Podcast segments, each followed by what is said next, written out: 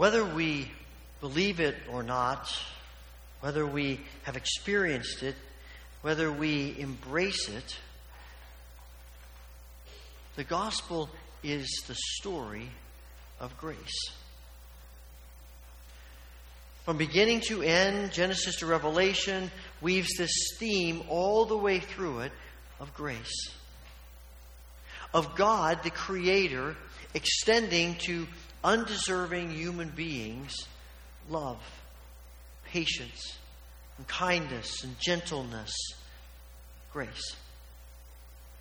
And even if we grab that, even if we embrace that, even if it is something that we say, yeah, I get that, we still struggle to believe and to, to understand and to live the fact that people who have experienced grace are called to be agents of grace.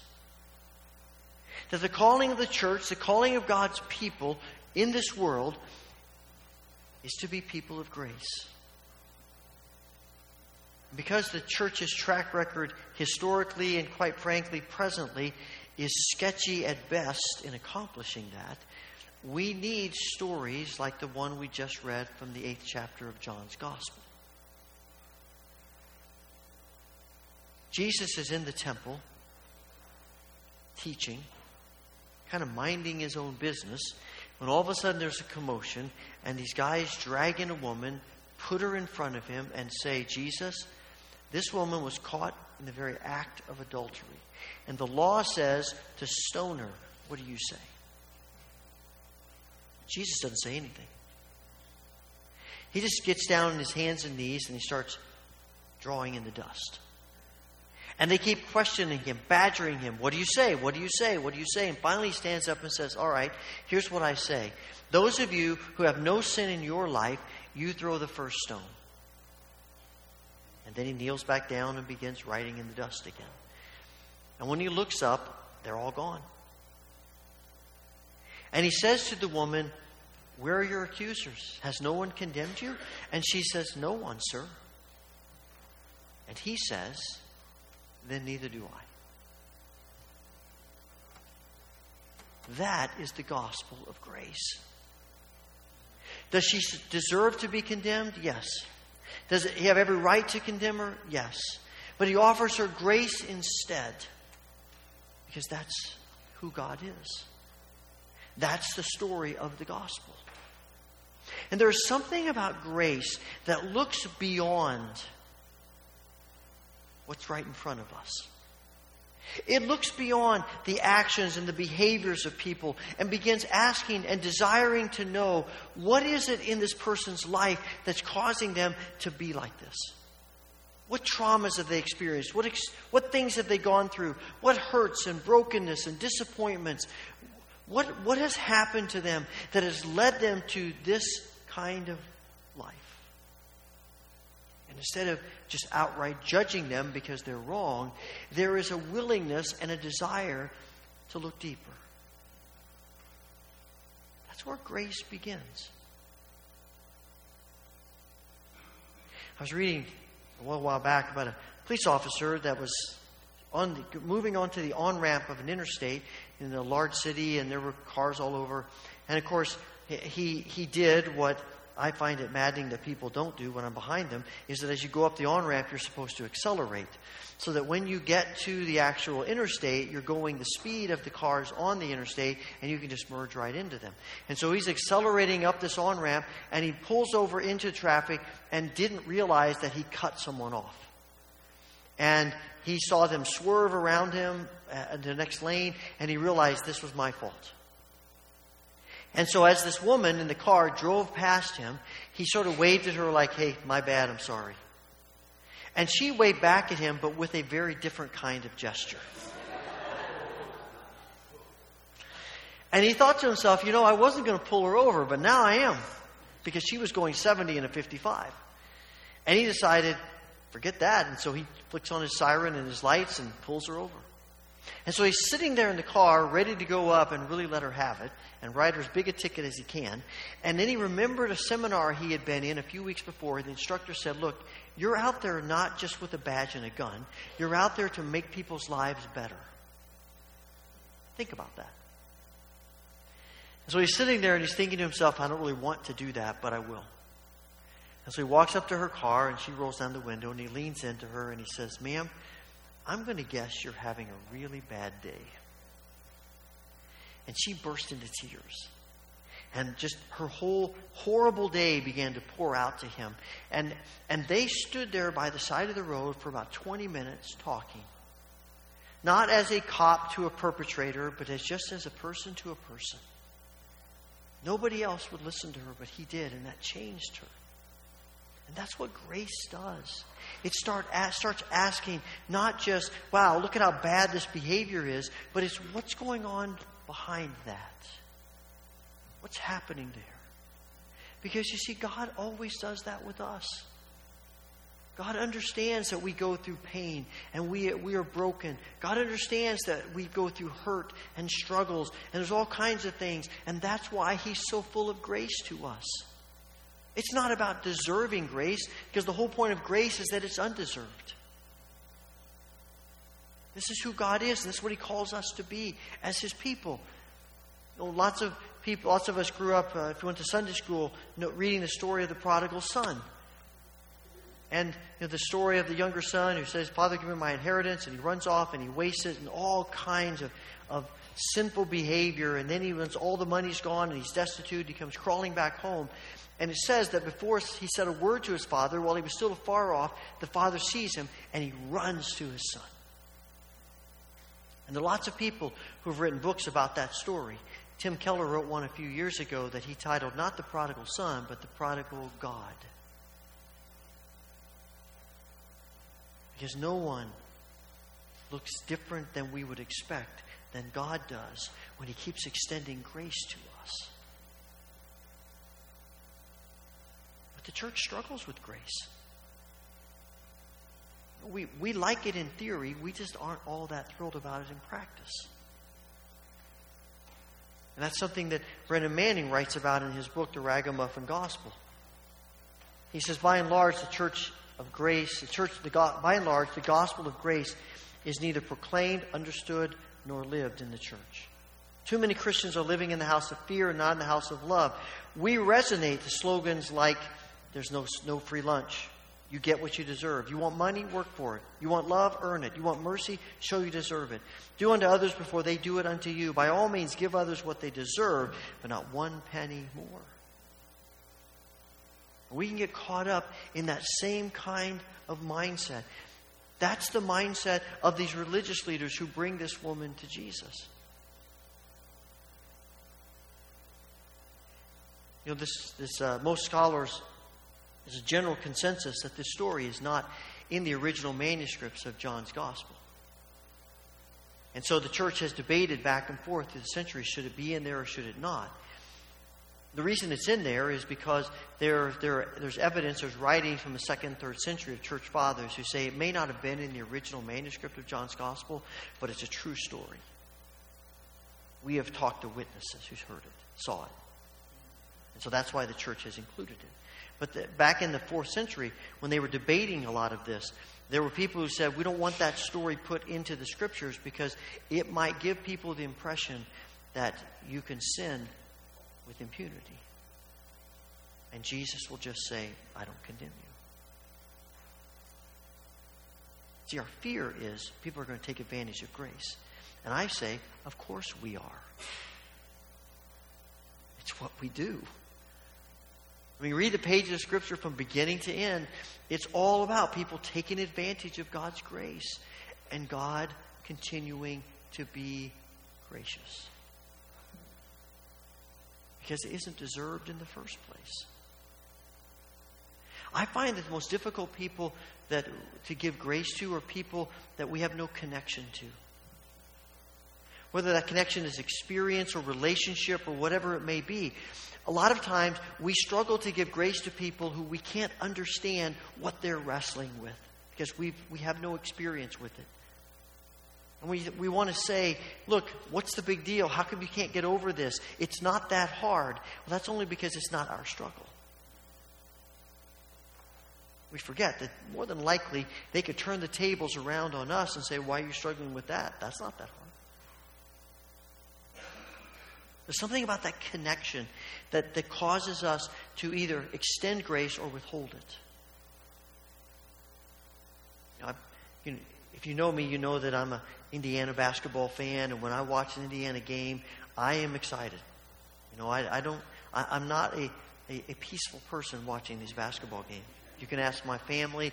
You can ask their friends who happen to have been at the house at that time that I've had to later call and apologize to. I get excited. I scare the dog. I scare the babies, you know, and, and uh, my boys have inherited that as well. And, you know, I'm, I get excited when good things happen for them, and I get frustrated when they don't. But, you know, most of my animosity at the game is not the, it's not the players on the field, it's the old, three older guys wearing the striped shirts. This particular referee, his name is Steve Welmer. And Steve is retired now, but for probably about 30 years, he was a college basketball referee. And most people would consider him to be a good college basketball referee. But he had his faults like everybody else, and he made mistakes. You know what I found interesting? I thought about this one time. I, I almost always gave Steve Welmer a pass. I, I didn't hold him to the same standard. I didn't get near as upset with him, if at all, as I did lots of the other referees. And the reason is because when I was a child growing up in Evansville, Indiana, Steve Welmer was the star of the University of Evansville basketball team. And I spent most of my childhood watching him play basketball. I don't know him, he doesn't know me, but I have a connection to him. We have a history.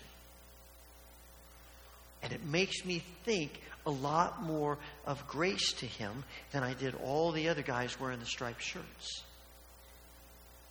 And the problem is not that I shouldn't, the problem is not that I just say, well, I shouldn't extend him that kind of grace. The issue is I should be extending that same grace to all the others. And that's our dilemma. The reason we struggle with grace is because somewhere in the deep in the recesses of our minds, we know that there's another side to this tension. And we're trying to live in the balance of that. Because Jesus does not just say to this woman, Neither do I condemn you. He also says to her, Now go and leave your life of sin.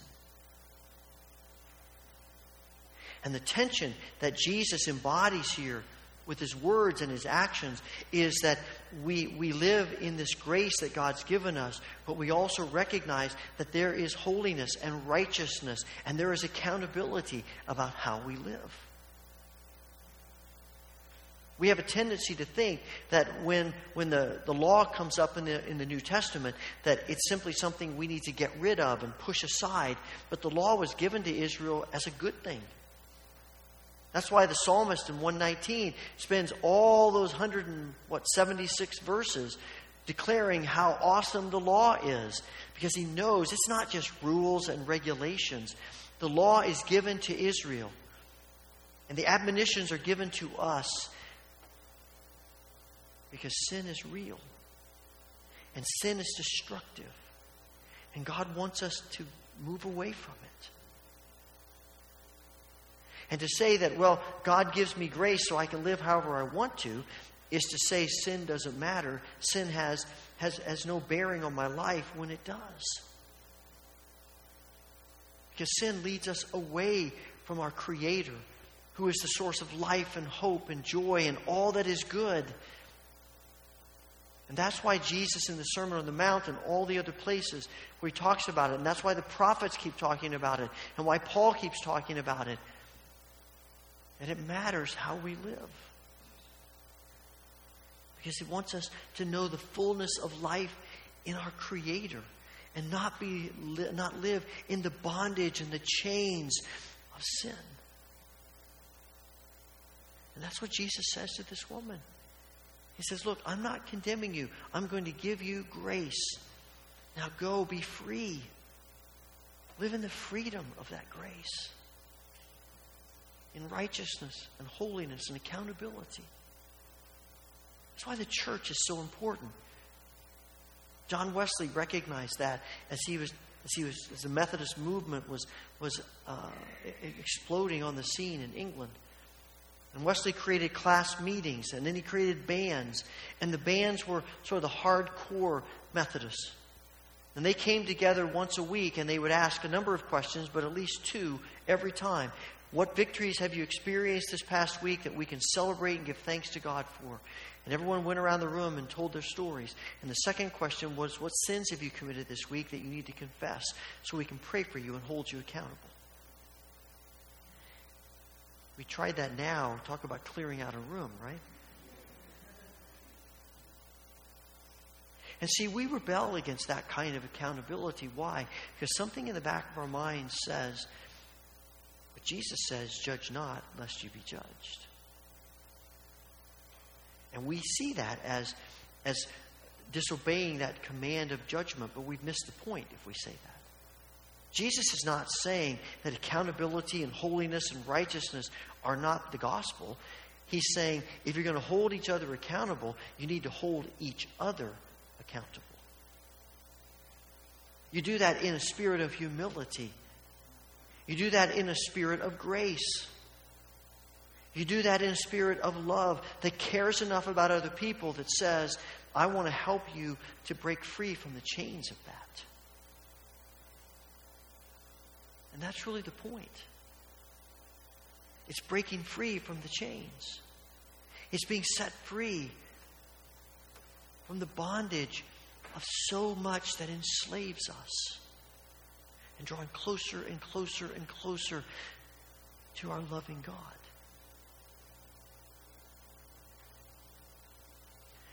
And we are called to live in this tension as people who are agents of God's freedom. Jesus says in John 3:17, I didn't come to condemn the world, I came to redeem it, restore it, reconcile it. The purposes of Jesus are the same purposes God has had all through the centuries, and that is not to condemn, but to restore and to reconcile and to give us life. But that can't only be found living in this tension. And we're agents of that for people.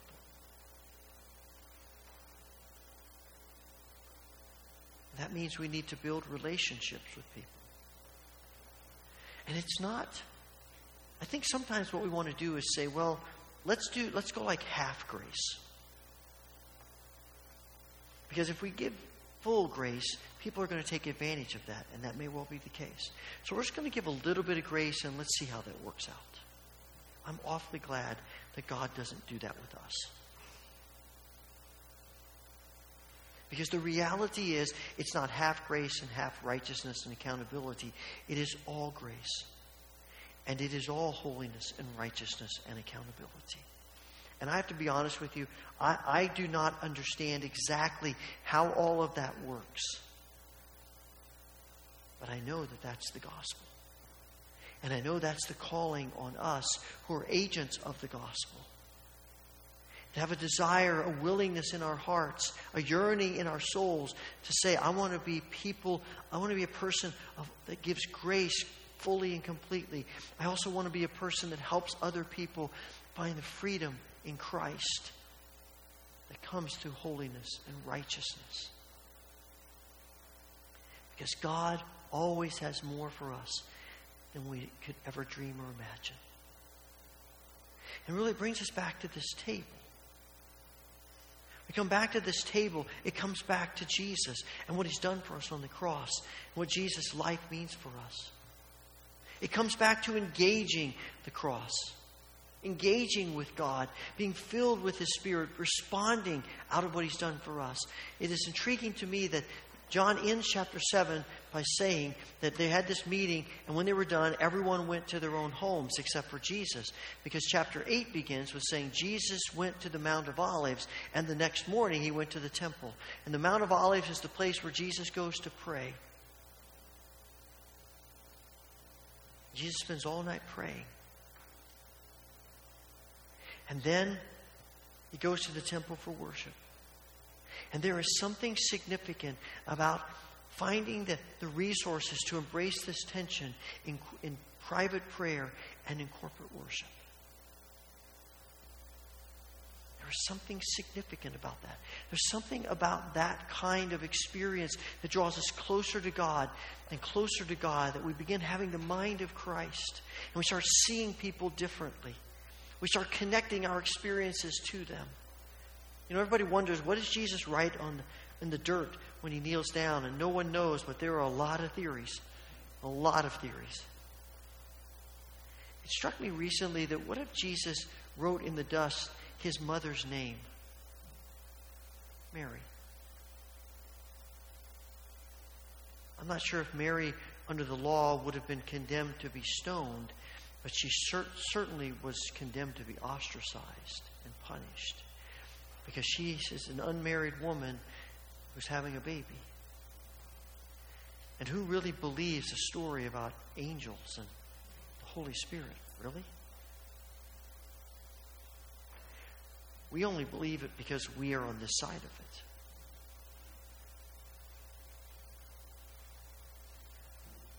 It's that kind of mindset toward people that comes out of spending time with our Father, who is all grace and who calls us to so much more than what we are freedom, restoration. You know, we have been using the loom as, as a, a, symbol, an image throughout this, this all these this two months, thinking about tensions. And this is a, a tapestry that Catherine Tiblo just completed, and she's been working on this loom over these last few weeks, months actually, I guess, and uh, finished this.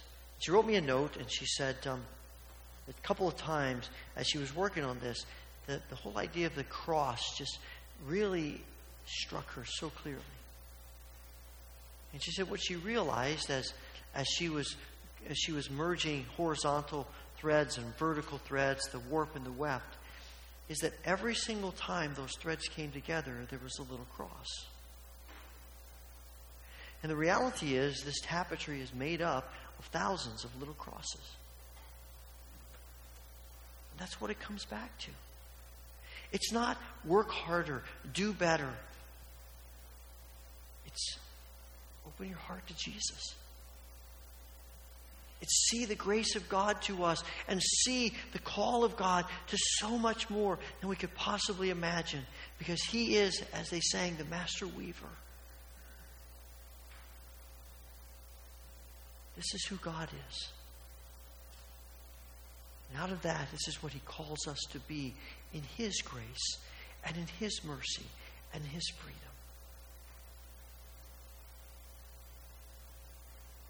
We have a tendency to lean either toward grace or toward righteousness and accountability. And the answer is not to say, well, if I lean toward grace, I need a little less grace so I can do a little more accountability. Nor is the answer I need to be lean more toward accountability, less accountability, and more grace. It's both and. Because that's who God is to us.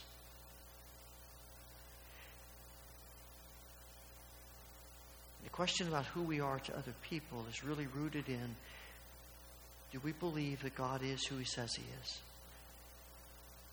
We open our hearts to Him. And let Him make us agents of His gospel. Father, thank you for your grace to us. Thank you for calling us to more than what we are.